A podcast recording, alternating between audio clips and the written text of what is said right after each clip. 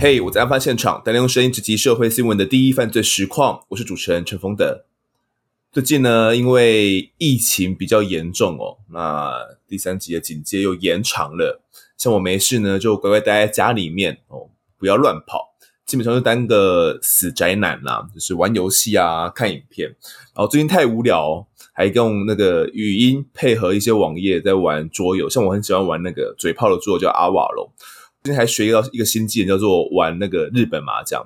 发现那个日本麻将还蛮好玩的、欸，它跟台湾麻将不太一样，但是它的规则比较严谨，你不能够乱吃乱碰，不然你会胡不了牌。对，所以我觉得大家如果在家无聊的话，可以跟我一起来玩那个日本麻将，打发时间啦、啊。那其实疫情大爆发呢，大家都很紧张。那像我们自己是呃外勤记者啦，也不太能够进办公室哦，也是担心说，如果我们万一真的感染了病毒，把病毒带回去公司里面的话呢，哦，那就惨了，因为我们接触的对象比较多嘛，带回去一整家公司可能就很多人都要隔离哦。那为了怕这种毁天灭地啊，毁灭整个公司的事情发生呢，所以我也就不能进办公室，不能进办公室呢，也就不能够进去办公室里面，我们的录音间里面录 podcast。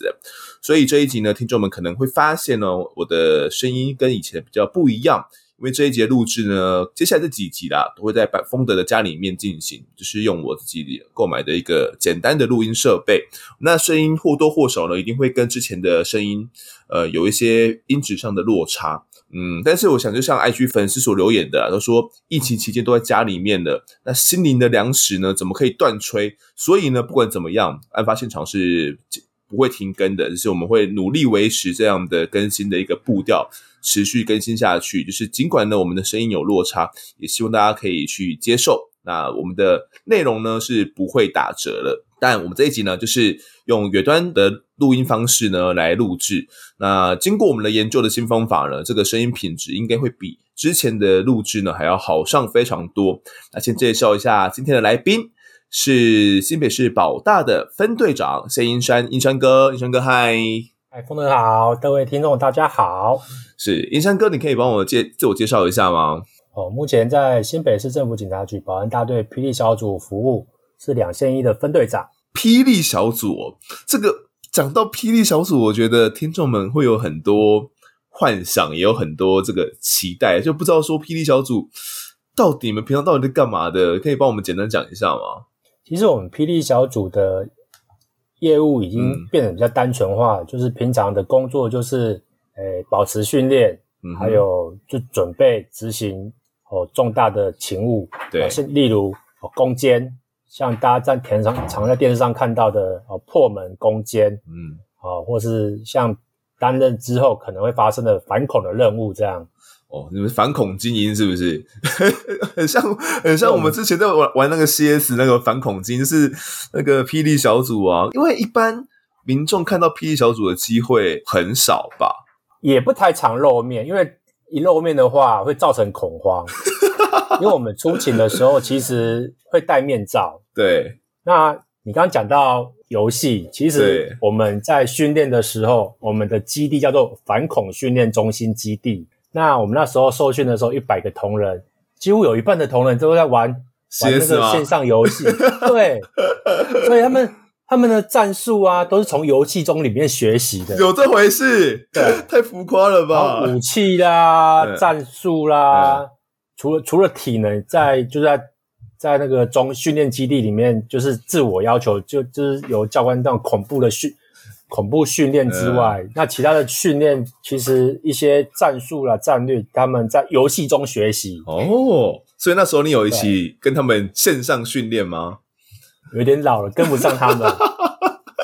我记得有一次在车上、嗯、我记得有一次在车上我们准备要移移地训练去打靶的时候，对，我因为我是学员长坐在最前面、嗯、突然听到快快快快快快快往左往左往左，你你你往右往右 A P 五 往右。我想说啊，我醒来说啊那枪战了吗？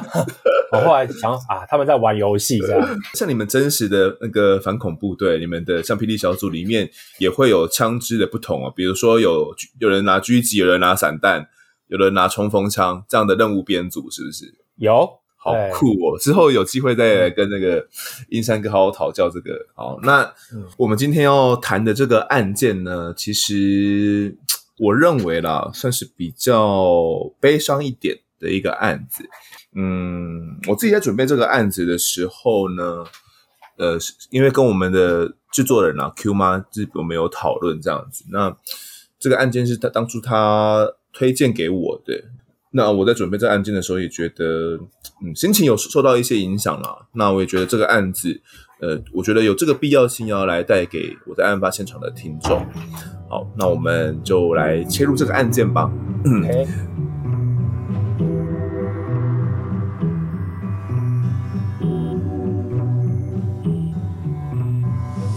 在二零零二年的七月五号哦，那时候象征着学生们毕业的凤凰花也都逐渐凋落了。在新北市板桥地区呢，一位小学刚毕业的十三岁许姓的女学生，妈妈呢都叫她丫头，哦，就是她的绰号，她的小名哦，叫丫头。丫头呢出了门之后呢，却一直到晚上都没有回到家中。燕山哥，那个时候的状况是怎么样的？你讲的这个案件，其实说起来就有点，真的像你想讲的，就变得有点沉重。嗯，这个案件的小女孩，那年是国小毕业，对，六年级毕业。嗯，然后那一天的案发的那一天白天，她到新的国中去办理报到，嗯，然后办完手续的时候，她跟她的闺蜜，也是跟她的同学，对，就约好下午要去板桥后站逛街。嗯，板桥后站就是现在的府中捷运站那边。了解。那时候，可是那时候她的闺蜜等不到她，她她就自己先回去了。对。然后等等到她妈妈在下班的时候回到家，哎，发现她女儿不在家。嗯。然后到处去问，她的同学都没有发现，就到我们派出所来报案。嗯。然后报案的时候，我们也其实还蛮蛮紧张的，因为他妈妈描述的很很认真，然后又很紧、嗯、很紧急。对，那我们就赶快去去找。那时候也跟里长通知啦，嗯，那时候里长也很积极的调阅手上仅有的监视器。嗯哼，我那时候在二十这快二十年前的时候，其实监视器还不是很普遍，也不像现在都整合了。对，就其实监视器的解析度很差，然后设置的也没有很很。密集哦，遍地很对，很密集。那所以，可是里长还是很用心的去调阅监视器，就是看有没有机会去找找找看看就对了啦。对对对，嗯，燕山哥，那个时候你自己是在板桥的后埔派出所在服务，是不是？对对对。所以那时候是警员吗？还是是什么样的身份？我那时候还是刚毕业不到三年的小警员，一线三哦。对，一线三小警员哦，所以那当天也在派出所上班是吗？那天其实我第二天要考试，所以请假在单位里面看书。嗯嗯嗯嗯嗯，因为准备第二天的那个警察大学的二技二技考试，在家里，嗯。可是因为发生的地点是我的管区，嗯，我的学长他们接到报案的时候，都会同步跟我们讲。对。就是因为毕竟我们是管区，会比较掌能掌握当时的那个环境的状况，那个出入的人啊，或者是人的人员的状况等等的。对 对, 对，那我就赶快跟里长通知，然后里长就帮忙调监视器，嗯，然后也请学长去帮忙。我们其实从一楼，因为小女孩他们家是住五楼，那我们从一楼到五楼都有逐户按门铃去去找。对。对对对，所以可是都找不到。然后后来里长调到监视器的时候，跟我们讲说，他很肯定小女孩进了这个自动楼梯之后，再也没有出门。所以我们很确很都很确认说，小女孩在一定有回家了。嗯哼。那我们就跟妈妈再确认说，到底是有没有回家。然后妈妈也很确认说，家里没有人这样。哦。燕山哥，这个小女孩呢，我们就先称她为丫头好了。她其实是姓许哦，言无许许，嗯，那时候才十三岁。那跟她的妈妈呢，他们一家人的状况是怎么样的？你那时候有了解吗？我记得，嗯，他们住五楼，然后当时会住那种五楼，其实租金比较便宜。嗯，所以家境没有，它是一个公寓大楼，是不是？嗯，对，五五那种差不多四三四十年前都七十几年六六七十年建的五层楼公寓这样。哦，算最顶楼就对了。对对 对, 对、哦。所以你说他的可能家境状况不是特别好吗？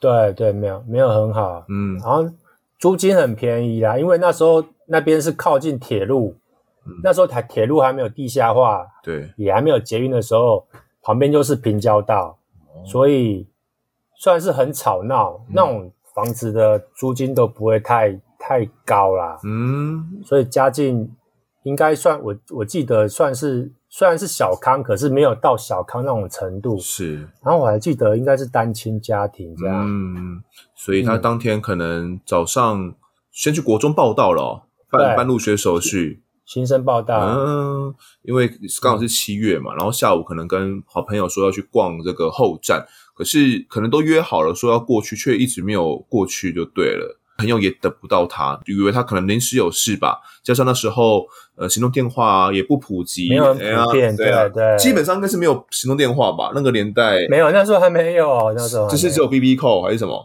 有 B B 扣了吗？其实有啦，有有手机啦，可是手机你要、嗯、一支快，那时候一支手机快四五万、啊，不是一般人可以拿得起啊。嗯，小朋友也联系不到嘛。加上妈妈她本身也在上班，然后她让她单亲家庭，所以这个孩子就这样突然就失踪了就对了。呃，在找的过程是怎么样？你们是马上就开始针对呃那一那一户开始找吗？还是有先针对周围的附近先开始找看看？我们其实就照里长说的，我们还蛮相我还蛮相信里长的那个嗯他的分析判断，我们就锁定那一栋楼梯。那其实，诶、欸，五层楼嘛，扣除一一楼的话，有八户这样，对，左右两边有八户。那我们几乎二楼、三楼、四楼、五楼都按了，住户也都很愿意配合让我们找。对，那我们找了，其实都没有什么发现。我想先，我想先问一下英山哥，在这之前啊，比如说针对那些有暗通的那些其他的邻居，他们是愿意让你们打开门，然后让你们进去里面看有没有这个小孩子存在吗？那你们当时是怎么怎么找的？我们有跟他讲我们的目的，对，所以他们住都还蛮配合，还蛮配合的。嗯，那可能平常我那时候当管区的时候，都有一一的去打打过招呼哦，打过招呼有去查户口，所以他们。都都很相信我们查的目的、哦、以前是还有查户口的那个年代就对了，对对对，嗯，那个时候的管区是要做到怎么样？因为 我, 我觉得现在的一般的辖区的员警好像也不会来查户口啊，然后嗯，可能顶多看到他们会经过，然后对于我们的管区的员警是谁好像也不会有特别的印象。现在的状况是这样子、啊、那以前的是怎么样？以前是按照规定，我们有分一二三总户、嗯，一总户就是前科很多的，嗯，那个就可能就一个月要查两次，哦，然后二总二总户就是曾经有前科的，然后可是已经很久没有犯了，那可能就改为一个月一次，嗯，那曾经没有都完全没有前科的，对，按照规定是一年查一次就可以了，哦，所以，呃，有有些民众会认为。警察怎么老是来常来我家查户口，很很反感。是，那也有些民众会反映说，怎么警察警察都没有看到这样。嗯，那其实我们现在比较人性化和科技化，像像比较社区的话，对于比较没有问题的住户，嗯，我们都会用访查的方式，不会去打扰。对，用访查的方式，可能跟直接跟社区的管理员。嗯，哦，总干事了解这一户的状况大概是怎样，没有问题的话，我们就不会去打扰。所以现在民众。看到我们的在家里看到警察的机会很少，嗯，可是并没有取消户诶、欸、查户口，其实它还是存在的哦。你们去跟邻居访问的时候，他们有说到什么吗？比如说去敲他们门的时候，你身为管区嘛，你你也是可能原本是休假状态，马上就赶回去了。那去跟邻居他们访谈的时候，他们有说到什么东西吗？其实他们说啊，不会啊，这个小女孩真的很乖。就是还蛮乖巧的，不会说跑不见这样。嗯、对对对、嗯，然后其实这个妈妈有跟我们讲，妈妈跟我们讲说，这个小女孩其实那一天，因为当时的国中你报到之后，暑期有先修班，对，对他，所以他当天其实是要去后藏逛逛街，是去是要去书店买文具。嗯，所以小女孩嘛，喜欢那这个那个年纪都很喜欢去逛书店，嗯，买一些小东西啊、小文具这样，然后准备新的学期这样。嗯，所以我们听了就觉得说，更不可能是忘了爱玩忘了回家这样。对，因为感觉这件事情很重要嘛，就觉得不像平常那种，就是那种。爱玩离家出走，然后跟跟父母吵架那种型的，然后嗯，然后不回家。妈妈有说到这种状况吗？有说到说丫头她本身可能常常会贪玩啊，忘了回家、啊。过去有这样的状况吗？没有啊，没有。其他的其他的会，其他的家长会这样讲说他的小孩子对，可是这一件就没有。嗯，所以我们就觉得很好像真的有这种这种状况这样。你那时候也会其实心里面有点。担心跟惶恐说担心真的发生什么事情是不是对唯独只有四楼我记得是四楼右边那一户嗯，在楼下的时候门铃是按不响的你说你们在一楼一般邮差在按的那种电铃你们去按是按不响的是不是对然后上上楼的时候敲门也没有人回应嗯，所以所以我们就对于这一户就除了这一户啊就没有进去那时候大概时间差不多是傍晚六七点的时候，嗯哼，然后后来，那我一个学长张启祥，嗯，他就晚上十一二点，晚上十二点的时候，快下班的时候，下班了啦。他其实还蛮不死心的，他就觉得，嗯，他要绕回去看看。结果他回去按的时候，那一户的时候，哎，门铃就响了，哦，可以按了。原本是不能按的，现在突然可以按了。对，他马上就打电话请派出所的同仁过来支援，这样。是然后按了门铃，诶有响，所以他就赶快找了其他人来上班中的，赶快来，对对对，来帮忙。然后上去的时候，白天漏掉的那一户，嗯，他发现，诶灯客厅的灯是亮的，嗯哼，可是敲门的时候，没有人回应，也没有人开门。那时候旧的公寓的门上面，上面都还有留气窗，嗯哼，所以他就脚踩的那个公寓的那个楼梯那个扶手，对，然后爬上去那个气窗。他把那个玻璃窗打开、哦、也是出于这个到底是怎么一回事嘛就看一下他爬上去之后发现里面其实有人啊嗯，他跟着跟着他对看啊是他说他就喊说开开门叫他开门然后说你说一个人就就透过这个气窗跟他对看啊、哦、对因为里面的人也在好奇说到底是谁按门铃哦所以那刚那那时候里面的人就也是好奇的搬着椅子这样嗯再跳到气气窗上面在那边看外面发生什么事情到底是谁没有像我们现在这个公有猫眼、哦、铁门那种猫眼对嗯他也是要靠那个气窗来看这样刚好跟我学长对到眼这样嗯然后没办法被我们学长看到了被我们警察知道说里面有人啊因为我学长有点半恐吓的跟他讲说、嗯、出来我要开门、嗯、我被我被弄门哦、就是现在的破门这样对对对因为因为他觉得有鬼吧你明明就在里面而且我都敲门敲了那么久然后你还不开门还透过气窗那边看外面到底是谁感觉这件事情本身就很诡异吧因为我学我学长其实他蛮有是蛮一个蛮有经验的人啦、啊、嗯所以他觉得真的是有鬼这样所以他敢很凶的请他开门这样对然后可是进去之后，我们也是很也是讲说我们要找人这样，就是要找丫头嘛。那对，他怎么反应？他就很无所事事说：“嗯，你看啊，我他说你们看啊，嗯、没有在这边啊，怎么可能？嗯，有的话你们应该看得到，因为其实现场其实还蛮小的，然后其他房间其实那那一层那一户其实是分租的，大概有几个人住在里面。”我记得有三个房间，三个房间，嗯，其他还有两个房间是不同的住，然后范闲是住其中一个房间这样。哦，你说这个打开门的这一个人就住在同一个房，其中一个房间就对了。对对对。嗯哼嗯哼。那当时你们进去屋子里面的时候，屋子里面只有他一个人吗？只有他一个人出来看。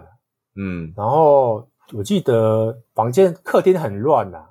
对。然后房间打开也都。都没有看到人这样，嗯，然后可是我学长就认为说，怎么可能人平白无故就不见？嗯，你们那时候去找了找了哪些地方？厨房啦、厕所啦、阳台、嗯、客厅，还有其他连他的房间三个房间，对，哦，都看了这样，到最后连衣柜都翻了，嗯，哦，都打开都翻了。可是后来客厅发现客厅有一张床，对，床上面有堆一些杂物，我们很多同仁都去搬，嗯，都搬不动。那个床是下面是装什么？当时那个男生有说吗？他说他里面就是放一些不要穿的一些衣服啦什么的。我学长他们去翻，因为上面有压东西也都翻不动，拉不起来，就没有特地的去看。然后后来我学长就一只手就去摸，他一只手就这样，诶，床可以动啊，怎么不行？就翻了起来之后，发现床板下面很多黑色垃圾袋，嗯，然后他们就去摸嘛。然后我学长就摸到一个垃圾袋，他就吓一跳，怎么了？里面居然是手背，然后再往上摸是一个头。他说这狼啊！然后我另外一个学长不相信，因为一个有一个原住民的学长不相信，嗯、他就出去摸，他说这是狼啊，这是人啊！嗯，他激动到大家一时马上知道，认为说那个是小女孩。嗯，我那个学长从床尾跳到床头去飞踢那个。犯嫌犯哦，对对对对对，然后我学长就很生气的说：“干狼你台哦！”范显当场其实就承认了，然后赶快就赶快通知那时候的刑事组，好，现在是侦查队是刑事组过来看，所以然后那个时候你们还没有把垃圾袋打开，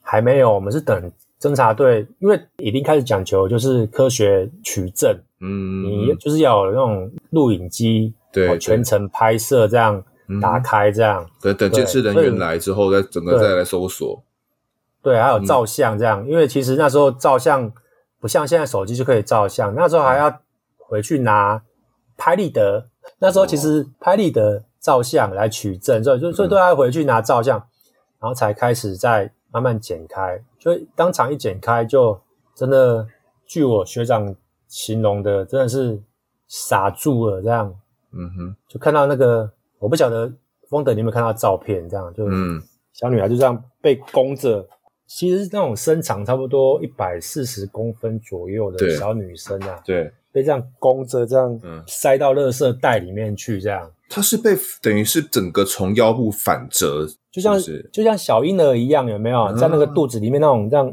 这样曲起来睡觉，曲起来，哦、应该不叫讲不讲弓着，应该讲曲起来啦。嗯，曲起来，可是被范闲用胶带子这样捆起来，因为他怕这样曲的时候塞进塑胶袋会塞不进去、嗯、所以他等于有点像用胶带的方式把它打包打把它捆起来、哦、可能没有绳子，他就随手利用胶带把它捆起来，对，然后特地把头蒙起来，他用什么蒙？就是用胶带吗？等于等于是我们像我们这样脚这样把脸这样蒙起来这样、哦、对对对，靠靠近膝盖，对对对，靠近膝盖，让他头就是不能转来转去这样、uh-huh. 然后也方便就是塞到塑胶袋里面去这样，对，其实那个当时把丫头找到的时候，她全身好像都就都捆满了胶带哦，包含脸也都被胶带给捆住了，没有穿衣服诶、欸、她是是全裸的，女孩是全裸的，对哦、呃，那那时候她有说这个男生叫什么名字，你们当时有了解了吗？我到现在都还记得、欸、叫钟世荣，这个钟世龙他当时有怎么样说为什么要把丫头这样折成这样子吗？他有说为什么要这样子特地把他的头给蒙起来吗？一方面他是在塞进垃圾袋，是准备要晚上倒垃圾的时候拿来就是丢垃圾垃圾车丢掉，然后那时候刚好我们就是在那个时候在逐户在按门铃，在逐户在查访，所以他知道警察在那一栋楼梯，所以他也不敢把小女孩的尸体拿出来弃尸这样。对，幸好就真的真的是很幸好，那时候我们很积极，嗯、阻止了范闲把尸体丢垃圾车丢了。不然的话，说真的，我们如果那一天找不到尸体的话，这个案件可能就真的又变成悬案了这样。嗯，所以丫头那时候是被装在黑色垃圾袋里，她还有用什么行李箱装起来吗？还是没有？就是单纯直接用，没有没有，就是直接用黑色垃圾袋把它被装起来。然后可能是因为也知道我们警察要找了，所以嗯，他就被塞在床板下。嗯、也也有可能是因为傍晚有其他的住户要回来了，你一个黑色垃圾袋放在客厅很奇怪，他可能就是先塞在床板下，这样先不让人家同居的人看到。他、uh-huh. 啊、可能在找时间，可能第二天再来找时间丢掉这样。那个学长是叫做什么名字？你还记得吗？张启祥。启祥，那那个启祥学长，他当时不是其他远景去搬搬那个木板床都搬不动吗？怎么一只手就搬起来了？他事后有跟我讲说，冥冥之中就是好像小女孩就是希望就指定他来帮忙这样。包括他按门铃的时候，那一户没有响。其他人按没有响，可是他回去按的时候就有响，别人搬不起来的床他就搬得起来这样。对，他说好像有感觉到那个女孩一定在那边的感觉。你们把全部把这个胶带啊剪开之后，看到女孩她就是全身赤裸的嘛，丫头是全身赤裸，然后被透明胶带给捆绑住。那她的衣裤呢？当时的鉴识报告来说，好像被另外丢弃在一个垃圾袋里面，嗯，可是那时候居然衣服是被洗过的痕迹这样，所以那时候的刑事组认为说，怎么可能杀了人之后还把衣服洗了，嗯哼，然后再丢掉？所以他们那时候认为这个犯嫌有这种前科的人不会那么细心的去洗衣服，所以他们那时候就会认为说，那时候的同居人，他的同居人也就是他的女女朋友，钟世龙的女朋友，怀孕，对，怀孕了也是共犯之一这样。所以我们对于这个，对于钟世龙在侦办的时候，其实也花了也有花了一点时间呐、啊。可是不是因为钟世龙不承认犯案，而是钟世龙一直告诉我们警察，他的女友没有参与犯案，没有其他的共犯，所以我们在这方面花了蛮多时间。是，好，那胤翔哥，对于钟世龙这个人啊，他到底是个怎样的人？你有看过他对吧？然后你也你对他，因为你也是管区嘛，你对钟世龙这个人后来啦，对他的了解是怎样的？你说有过前科，那他到底是做过怎样的案子？他之前的前科也是性侵犯的前科啊，从国泰街。也是我们一样的，我们后埔的管区，在我们后埔的辖区，等于从板桥的东边哦搬到板桥的西边、嗯，差不多距离差不多六七百公尺而已。嗯，是，所以也因为这样，事后我们两个两个管区都被处分。嗯哼，因为他是被列管的人，可是他是被列管在另外一个管区 A 管区。嗯哼，然后然后搬到我的 B 管区来，他搬到差不多一个月左右。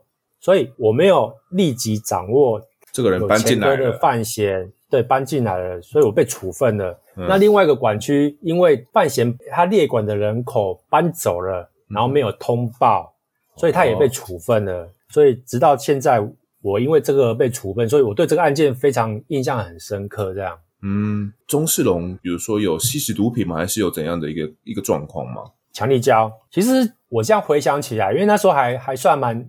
蛮菜的小警察啦，可是经过这几年之后，我回想到那时候我看到他的时候，其实这个人走在路上，我一定会去特别注意他。嗯，因为以我现在比较有经验的警察来看的话，这个人在我眼里面就一定是有问题的人。可是我那时候还很菜，对，所以就很感觉这个人就壮壮的吧，不太讲话，其实有点像当时的陈进兴那种感觉。哦。那他是怎么样去诉说？你说他都承认嘛？他第一时间也就承认丫头是他杀的。那他是怎么去讲述犯案过程的？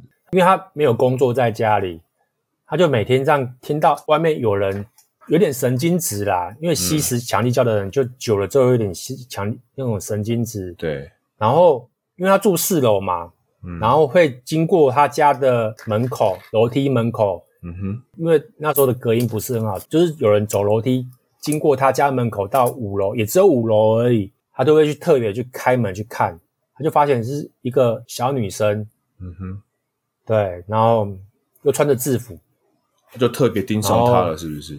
对对，他其实他观察了好几天了，他有啊，他有讲啦，他说他因为他女朋友怀孕了，没有地方发泄，所以他那天吸食了强力胶之后，然后刚好中午有人经过，他开门一看，是他每天在观察那个小女生，嗯哼，他就门打开，把小女生抓进来，嗯、然后其实那时候小女生被抓的时候有大叫一声、嗯“救命啊”，可是后来就没有声音了，这样，然后就可能就是被钟世龙蒙着鼻子被性侵了。那时候钟钟世龙后面大概讲的是说，丫头啊被他抓进去屋子里面之后，因为恐惧嘛，有大喊救命啊，那他被他拖进去屋子里面之后，钟世龙马上用东西哦塞住丫头的嘴巴哦，防止他再度喊叫。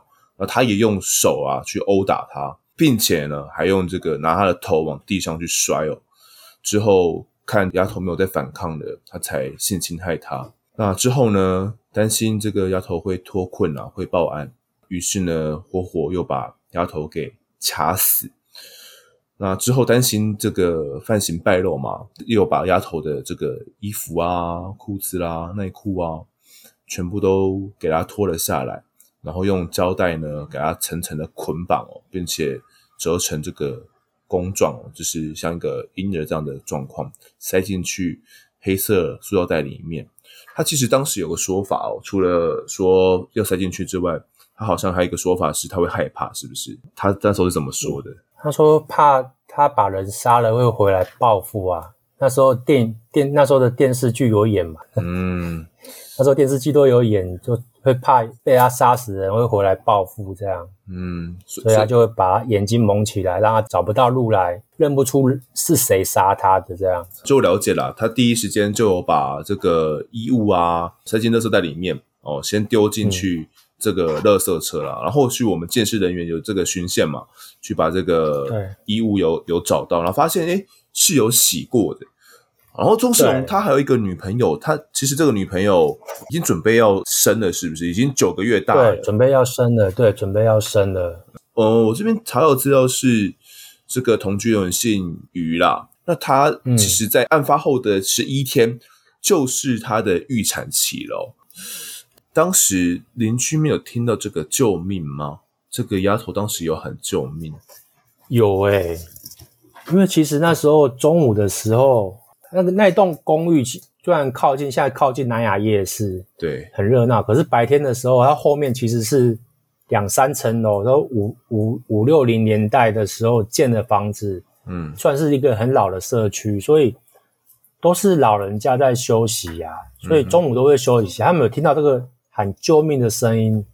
你们那时候一开始在访查的时候有听到吗？有有去问到这一段吗？有有 有, 有人有讲这样，嗯哼，然后其实他们那些住户其实还蛮懊恼的说，早知道就打电话报警。因为我那时候当管区有跟他们讲说，有发生什么异状的时候要打电话到派出所来，我们会马上来处理这样。嗯，可是这个按照钟世龙的说法哦，女朋友这个余姓女子当时在案发的时候好像也在屋子里面，是不是？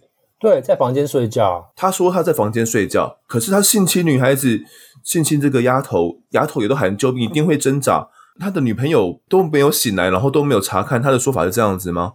我们当然也是持着这个怀疑的态度，怎么可能在客厅做这样的一个惨绝人寰的事情，你在房间不晓得、嗯、当然啦、啊，有可能她因为怀孕的关系很累很累，所以在房间里面能睡就尽量睡这样。对。